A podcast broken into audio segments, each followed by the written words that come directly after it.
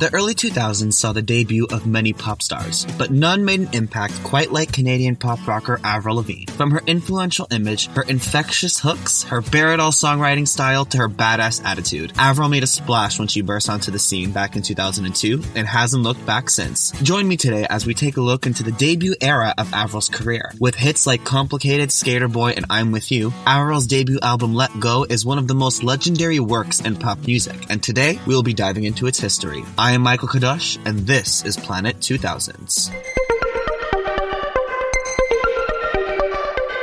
Hey everybody, my name is Michael Cadoch and I'm here to welcome you all to Planet 2000s, a place where we celebrate pop music's most iconic moments from the most iconic decade in pop music history. Let's dive in.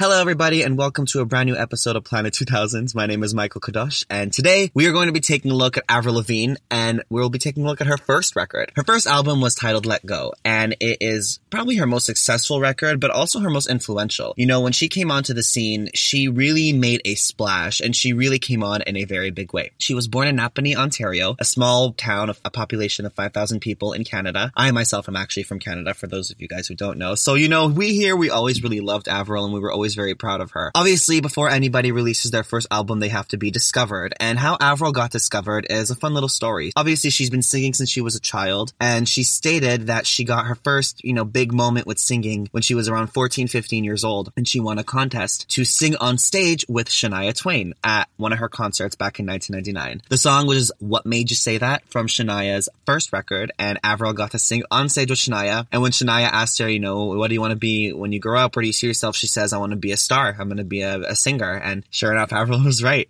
When I was in grade nine, I ended up singing with Shania Twain. So that kind of really like helped things out. I actually won a contest through a mm-hmm. radio station and just sang at the one of her concerts. So I got signed as a singer, and, and when they started giving me songs, I was like, no, I want to write. And they were just kind of like, what? You know, this like 16 year old kid is like, I want to write my songs. Anything in life, I won't do it if it doesn't feel right. I always go with my gut and stand up for what I believe in, and I'm a fighter. Like, I fight for what I want. I think I'm different from what's been out there for a while, definitely. Uh, later on that year, 1999, Avril was discovered by her first manager, Cliff Fabri, and he found her when she was singing. I mean, I hope I hope I said that name right.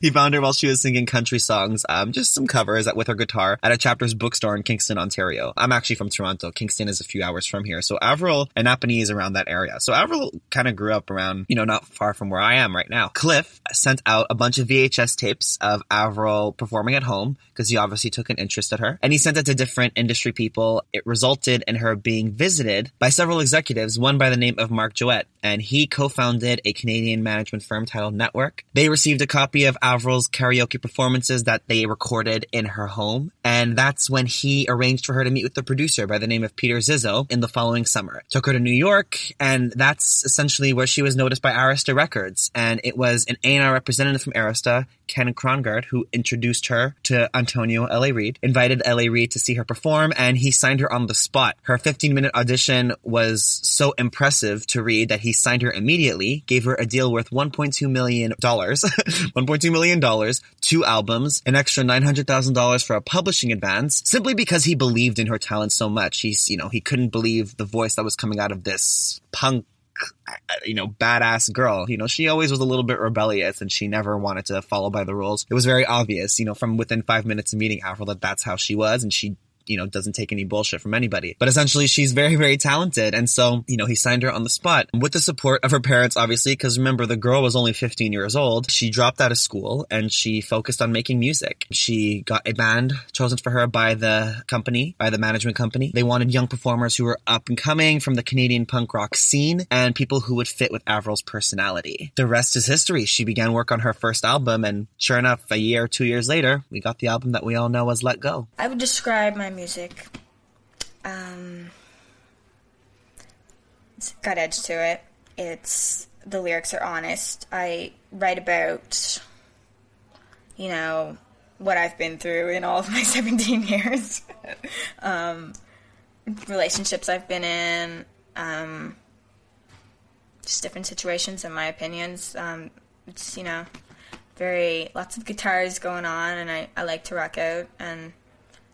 Yeah. Avril's album Let Go was released on June 4th, 2002 by Arista Records. Complicated was released as the first single, and it was a massive success. I think that a huge reason why it was such a success is not simply just because, you know, the song was great, but the video really showcased Avril's personality and her image from the ties to the long brown hair to the band to, you know, them playing around in a mall and causing misfit and causing trouble. And it really fit Avril's personality. And that is not something that was seen a lot before in music simply because, you know, for the last three years before Avril's debut, the prepackaged pop star was pretty much all you were seeing, you know, whether it was Britney Spears with Jive Records or Christina Aguilera with RCA Records or Mandy Moore at Epic Records or Jessica Simpson at Columbia Records. You know, every single record label had their pop girl and that was where female artists in music were going. And Avril was like, oh wait, no, I write my own songs. I don't sing and dance in formation. I don't wear belly button tops. I am a rock chick. I think a lot of people truly gravitated towards that. But one very important part about Avril's image, something that they made sure to emphasize when they were launching her was the fact that she wrote her own songs. She was very in control of her sound and she was only 17 years old. And so that was a whole part of the appeal. You know, this 17 year old who is very talented musically and professionally, she has control over her sound. Now, the thing is, is that when they were making the record, L.A. Reid didn't actually like the original direction or sound that the album was going. So he put her to work with The Matrix. Originally, she was working with a man named Clif Magness and they were doing a lot more harder edge songs, a lot more guitar and a lot more hard rock, or just a little bit more of a punk sound, I should say. And two of those songs did make it on the record, uh, Losing Grip and Unwanted. However, L.A. Reid said, honestly, we need to have more of a pop sound and less of a hard rock sound. So he put her to work with this group titled The Matrix. It was comprised of Lauren Christy, Scott Spock, and Graham Edwards. They had done a few pop rock things before this, but nothing too successful. So L.A. Reid was like, okay, great. Well, you know what? This is a new artist. Together they can bond. He instructed The Matrix to give her Faith Hill type songs because, you know, that was Avril's voice. She had a very strong voice. However, when she started working with them, she was like, no, I'm thinking something with more of a system of a down vibe. And that's honestly what I truly want. And so they got to work a little bit of controversy once all the songs started coming out when it came to the songwriting. Now, Avril stated that while she was working with The Matrix, the way that the songwriting process would be was that one member would be in the recording studio while they were writing, but they wouldn't write the guitar parts or the lyrics or the melody. She stated that her and Lauren wrote all of the lyrics together. Lauren would come up with some guitar parts and she'd be like, yeah, I like that or I don't like that. None of the songs aren't her. Now, The Matrix stated that it's a little bit more complicated. They said that they used guitar and piano for a lot of the lead singles, and Lauren said Avril would come in and sing a few melodies, change a word here or there. L.A. Reid ended up saying that, listen, I'm looking for a single for an artist. I don't care who writes it. Avril has the freedom to do as she really pleased. And the songs show her point of view. And she's always been confident about her idea. So whether or not she actually wrote every single song, it was definitely the idea that was pushed. But, you know, that was the controversy that, you know, it was really more of an idea and not so much her writing. But, I mean, I believe that she definitely co-wrote a lot of the songs. And what are we, 18 years into her career, and she's still a really big songwriter. And she writes a lot of songs by herself on her records too. So I think that people just want to be negative all the time, especially when you see a new artist. Avril's always been very passionate about her writing, and it's always been something that she talks about in interviews and something that she's very proud of. I'm really honest in my lyrics and talk about like real stuff and stuff I go through, and a lot of people can like relate to that. I guess to some people that's really refreshing, and that's really cool that you know I kind of got to be that person. The 18 year old new kid on the block took a 180 from the bubblegum pop of Britney and put forth an album of edgy pop all her own. I get my ideas for writing my songs from any experiences that I go through. Sometimes just can have a bad day and that just inspires me to write something. So the singles from the record were Complicated, Skater Boy, I'm With You, and Losing Grip. Complicated being obviously the biggest hit of the album, but probably the biggest hit of her career. It was number one at pop radio, actually, as was Skater Boy and I'm With You. Those three were number one at pop radio, making Let Go one of the only albums to have multiple singles go number one at pop radio. In terms of being on the Billboard, Complicated hit number two, and I'm With You was in the top five, Skater Boy was as well in the top ten. Another single, Losing Grip, also charted. All of these singles doing so well on the charts also helped the album do very well on the charts. You know, it debuted at number two on, well, actually debuted in the top 10, but it ended up peaking at number two, sorry, on the Billboard 200. Sold 7 million copies, upwards of 7 million copies in the US, 1 million in Canada, 16 million worldwide, and it was an extreme success. Now, I have to tell you guys, I remember buying this CD when I was a child, okay? I was a huge Avril Lavigne fan, particularly the song I'm With You. You guys, I can't even tell you how many times I would lock myself in my bedroom at seven, eight years old and just sing. I actually have a very funny memory. I want to say I was in the third or the fourth grade and I was at a parent teacher conference. I don't even know how I remember this, but I was at a parent teacher conference or parent teacher interview or whatnot. And I think it was my English teacher saying, you know, Michael, you really need to be focusing a little bit harder on your homework. And then my mom was like, right, Michael, a lot of the times you tell me you don't have homework, but then I see you in your room singing Avril Lavigne. Cause I would sing her album every day and I just wouldn't want to do anything. I wouldn't want to do my homework. I would literally just want to go home and sing. And then my, my teacher being, you know, maybe you could sing your CDs after you do your homework. So thank you, Avril, for giving me a bad reputation in elementary school. I really just loved the music and I wanted to perform just like you. but that's, that was another really big thing with Avril is that, you know, she really had a strong appeal with children. And I think that a huge part of that was her image, the ties that she wore, the spiked bracelets that she wore. Actually, I one time was at a store in the mall and they had a picture. It was like an accessory store and they had a picture of Avril in the store with like circles around her bracelets. And they're like, look, you can buy those bracelets. And I was like, oh my God. And I had the spiked bracelets just like Avril Lavigne and everybody, you know, wore the striped shirts. They wore ties and everybody wanted to, you know, play guitar and, you know, be like a rock, a rock chick or a rock dude, you know, be like Avril. And I was definitely no exception. as far as Avril was concerned, you know, she felt the pressure from that. You know, whenever you are a role model, you feel that pressure, especially when you're a new artist, you're going to be put in a box. And they definitely put her in a box. They labeled her everything from a, role model to the anti Britney. They really pushed the idea that she was a rock chick and she had to wear her ties all the time. And, you know, that was something really hard for her to realize that she had to essentially be an image, um, a product. Avril makes me sick. She thinks she's punk, blah, blah, blah, blah, blah. It's like, I never once ever called myself punk to anybody. Maybe I have an attitude and I have a lot more edge to myself than a lot of other artists out there do. And media sees that and takes that and calls it punk. Because what punk is, is punk is a little delinquent. Punk is so much that, you know, right now, at this moment, I'm not going to get into, but I'm not a punk rocker. I don't have punk music. Maybe I have some punk characteristics about me. That, did I say that properly? Yeah. Yeah, maybe I have some punk characteristics about me, but I don't walk around calling myself punk. It's more punk to tell people you're not punk than to sit there and say that you are punk. And whatever. Uh, if you, if you want to know what I think that I am, I think that I'm just a rock chick. And I like to rock out. I like to throw shit around. I like to go nuts. I like to lose myself on stage. I like to scream. I like to holler. I like to break things. I like to yell. I like to get my anger out. And you know what? Everyone has their own opinion on everybody. But I'm not the one who went out there and and um called myself punk and skater and and so many people look at that and read that and think, "Oh my god, she's so fake." And I, I totally understand why. Because if I saw Avril Lavigne's face everywhere and skater punk everywhere, I'd be like, "She's so fake." We'll be right back after this quick word from our sponsors. you still loading them and heating them up with all your single shit you've been dropping. You feel me? Loading them up on. It, it only takes structure. And, and, you know, just paying attention to the climate of the game. Yeah. Know what I mean? So do do your homies uh got a role in your in your little? I mean, Yeah, yeah, we all we all artists over here, man. I'm Y'all trying. already? yeah, Oh, I'm trying. I'm trying. I'm Oh, trying, I'm trying to get them on there. Yeah, Damn, y'all Me- me- just- yeah, look, look, y'all look, look, look, look, look, look, We all artists, man. We go. You feel me? We gonna have this like. Bro, me and my man, like me and my man Kai, we be like, I don't know, we play, we play with this shit right play now. with this I ain't gonna lie, we play with this shit right now for for. I ain't gonna lie. Play with it, Don't bud. play with it. No. Take that shit serious. I've gotta tell you, that has to be one of my favorite quotes of all time. It's just so funny. Like, I mean, listen, you have to remember that Avril was 17 years old when she was saying that. So, you know, the whole punk, I'm not punk, I like to throw shit around. I mean, that's the funniest shit in the entire world.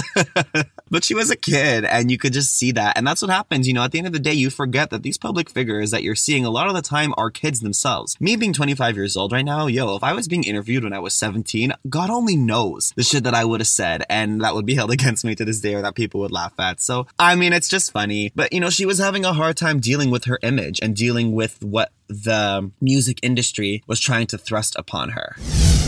Thank you guys for tuning into the Planet 2000s podcast. I just wanted to take a moment to let you guys know where you can find me on social media. I am on Instagram at Planet 2000s, or you can hit me up on my personal page at Michael Cadoch, C A D O C H. If you guys want to talk about some good old pop music or just reminisce about some good times, then make sure to hit me up there. I'm also on Twitter or Facebook at Michael Cadoch. Back to the pod. So, like I was saying earlier, they were really trying to push this idea that Avril was the anti Britney, that Avril wasn't the prepackaged pop star. And let's just be honest, okay? Britney Spears was the most successful pop star in history in history simply because her blueprint model for what it is to be a pop star was what every label tried to create because they had never seen a success like that. There was no overnight success that was just blew up like that. You know, Madonna didn't really blow up so much at her first record. Janet Jackson didn't blow up until her third record. So these types of performers had never blown up so quickly. And when everybody in the industry saw how big Britney Spears got, they were like, oh my God, we need to create our own. Everybody has to have their own Britney. And at last we got Mandy Moore and Jessica Simpson and Willa Ford and Christina Aguilera. So when it came time for Avril's come out, everybody was like, oh, is she like a Britney? And so she was very, very prevalent in saying at the beginning of her career in interviews how she felt about being called the anti Britney because she would always say, like, I'm not Britney Spears. Hey, um, okay, so there's this whole thing going on, on the internet that you hate Britney Spears, and let me read this quote, and if you want, you can, you know, comment on it or do whatever you want with it. But here's what we found. Would you walk around, this is you talking about Britney, would you walk around the street in an bra? She's not being herself up there because she's dancing like a hoe. Is she a hoe? She says she's a virgin. You know, it's just not clicking. End quote. Avril Lavigne on Britney Spears. I don't know. What's the deal? I mean, I feel like the press kind of like to stick words in artists' mouths and kind of exaggerate on things. I mean, like I said, I'm different from her, and uh, did you say, I that, mean, she, I don't- did you I say that she dances like a no, I, I. Just a little bit, you said that? Look, the most successful show in the history of MTV is I called The mean, I'm not- Osbournes. I'm they not- say every five seconds. so Yo, you're I'm free not here. dissing her, and I don't mean to diss any artist because, I mean, I don't need to do that. I mean, she's doing her thing, and I'm doing my thing, and that's all I have to say. Well, how do you feel about this whole anti-Britney tag that keeps getting bandied about a bit? Um, it's kind of weird. I, I mean, I did say a couple things better in the beginning, but I mean, I don't really consider myself to be an anti-Britney, but you know, it's just kind of a thing that a label that the media is sticking on me. This is something that I have noticed is done a lot to women in music. You know, they're always pitted against each other. And you see, the thing is, is Avril actually likes Britney Spears. And we have since over the years seen that Avril actually really likes Britney. They've gone out together. Avril went to her show in Vegas. They met and, you know, she said how she likes her music. I went out raging last night and did karaoke, and I sang. Oh, what did I sing? I sang Umbrella, and then and then I sang Britney Spears. Shut up. I did again. You did not. did you really? yeah. Give me, give me, give me more. that song is kind of catchy though. When I first you know played it, I what? thought I actually think it's a really it's it's it's pretty good. It's definitely the strongest one on the record that I've heard so far. Give me, give me, give me, give me. the fact that you're laying in your bed with your husband right now singing Britney Spears is scaring me. But you know, that's what they do to women in music. They did it to Britney and Christina, and they tried to do it with Beyonce and, you know, her other sisters in Destiny's Child. They've done it with Mariah Carey, with Madonna, with Jennifer Lopez. They've done it with every single female artist, and so Avril should be no exception. And they really tried to push her being against Britney Spears. I think that that's just totally unfair because you know what? They obviously cornered her in those earlier interviews. You know, she's a 17 year old girl. Obviously, she's going to say some dumb shit. She has since obviously taken it back and said that she loves Britney, you know, know, and everybody loves Britney. So, you know, at the end of the day, there has to be a punching bag for somebody. And, you know, I've definitely talked about that in my first episode here, and we'll get into it more when I speak more about Britney in some future episodes. She was always a punching bag, and Avril was simply just a pawn in that game for a little while. However, Britney wasn't the only one that Avril had a little bit of issues with. At the 2002 MTV VMAs, which was Avril's first ever VMAs, she won the award for Best New Artist for, well, Best New Artist in a Video was the name of the category, and it was for her video Complicated. At the time, it was the only video she had out. I think that Skater Boy had either just been released or was just about to be released. Anyway, so this was when American Idol first came out, and Simon, Paula, and Randy announced the winner, well, announced the nominees, I should say, for Best New Artist in a Video. And that was after the first season of Idol. So then Kelly Clarkson had just won, and Kelly Clarkson and Justin Guarini, who, who was the runner up, came out and they gave out the award to Avril Lavigne. And, well, um, why don't we just hear what Kelly feels about that experience? I was thinking about you getting elbowed in the face by someone, and I put it together. Who was it? Because you that year you presented uh, an award on the VMAs to Avril, Avril Lavigne. Did she elbow you in the face? I, it, it, it was her, but I will say this: years later, Yeah. she saw me and she said, "Oh my gosh, I I don't know. People keep saying I elbowed you in the face, and I'm so sorry." Like, and then I don't think she. I don't know if she. I don't know. She, she did it, so Right. but I don't know. I don't know if she felt bad about it or like she didn't mean to do it or what. But Wow. yeah. But it How was. you- it this- felt purposeful. That seems like a, a, an And unusual it was, story. I think, I think what was what I was bummed about is I'm a fan of hers. Like I think I Didn't loved her music. Like I'm with you. I loved all that. and stuff. didn't she write one of uh, your hits? She wrote Breakaway actually. yeah, she wrote Breakaway. Yeah, and, and that's well, that's, that's when she making ended up for it. Yeah. That's when she, yeah, she came back. Yeah, and- Because you, you know that, that that's so strange that the girl who elbowed you in the face Yeah. uh, actually was responsible for one of your biggest hits. yeah. Yeah, that's right. So basically, Avril totally blew her off. You guys, I need you all to pause this podcast right now and look up on YouTube Avril Lavigne winning 2002 MTV VMA. It's gonna be the funniest shit you're gonna see in the world. And I think that since then, you know, Avril has, you know, like Kelly said, Avril said, Oh, I didn't even realize that I did that. I'm so sorry. And the fun fact is that Avril ended up writing one of Kelly's biggest hits of her career, Breakaway, simply two years later. So the irony in all of that is quite hilarious. But Avril was a little bit of a badass and she was a little bit dismissive to Kelly Clarkson and it was on national television. It definitely fit Avril's image at that time. I'll definitely tell you that. So Avril's success for Let Go was pretty much unmatched. You know, she had her debut tour, the Try to Shut Me Up tour, which was a 70 show sold out world tour. I remember it came to Montreal when I was, I think, seven or eight years old, and I begged my parents to go. You know, we just didn't go because, you know, concerts were very expensive, especially back then, and I didn't get to go. I still haven't seen Avril live, and hopefully once this whole COVID-19 pandemic is over, I'll con- I can finally get the chance to see her because, you know, her voice is truly amazing. But back then, that was her first concert tour, and it did really well. She released a DVD of the tour, which had some, you know, backstage footage and had some performances, and it also aired on TV, and so that also did very well for Avril. Avril was nominated for eight Grammys for this album. She didn't win any, but, you know, she performed at the event. She won the MTV Award, like I said earlier. She was nominated for American Music Awards, and, you know, she ended up selling 16 million copies worldwide of this album. So Let Go definitely goes down in history as one of the most iconic works in pop music. It was released 18 years ago, soon to be 19 years ago. It's still stood the test of time. You know, Complicated has hundreds of millions of streams on Spotify, so does Skater Boy. I'm With You is a classic. Losing Grip is a classic. Some of the songs were actually featured in movies. The song Mobile was featured in the movie Just Married with Ashton Kutcher and Brittany Murphy. And the song Nobody's Fool was featured in Legally Blonde 2, Red, White, and Blonde with Reese Witherspoon. And so, you know, those songs get to live on as well. In terms of how I feel about this record, I'm With You is definitely my favorite song on the album, but I love the song Nobody's Fool. I love Mobile. Anything but ordinary, complicated. It just goes on and on. It really was an album that I had on replay every single day as a child. Like it was one of those albums. I'm very glad that it has stood the test of time and Avril has received a lot of respect for it. I do, however, wish that people would give Avril a little bit more flowers simply because she really did achieve a lot you know, in her career, but especially with this album. That's what we're here to do at Planet 2000s is give the flowers to our artists that we love. And Avril, we love you. That being said, I want to thank you all for listening today. I hope you guys enjoyed this episode. I'm Michael Cadoch, and this is Planet 2000s. I know you guys are going to be jamming out to the Let Go album because I know that I will. I hope to see you guys in the next episode. Have a great day.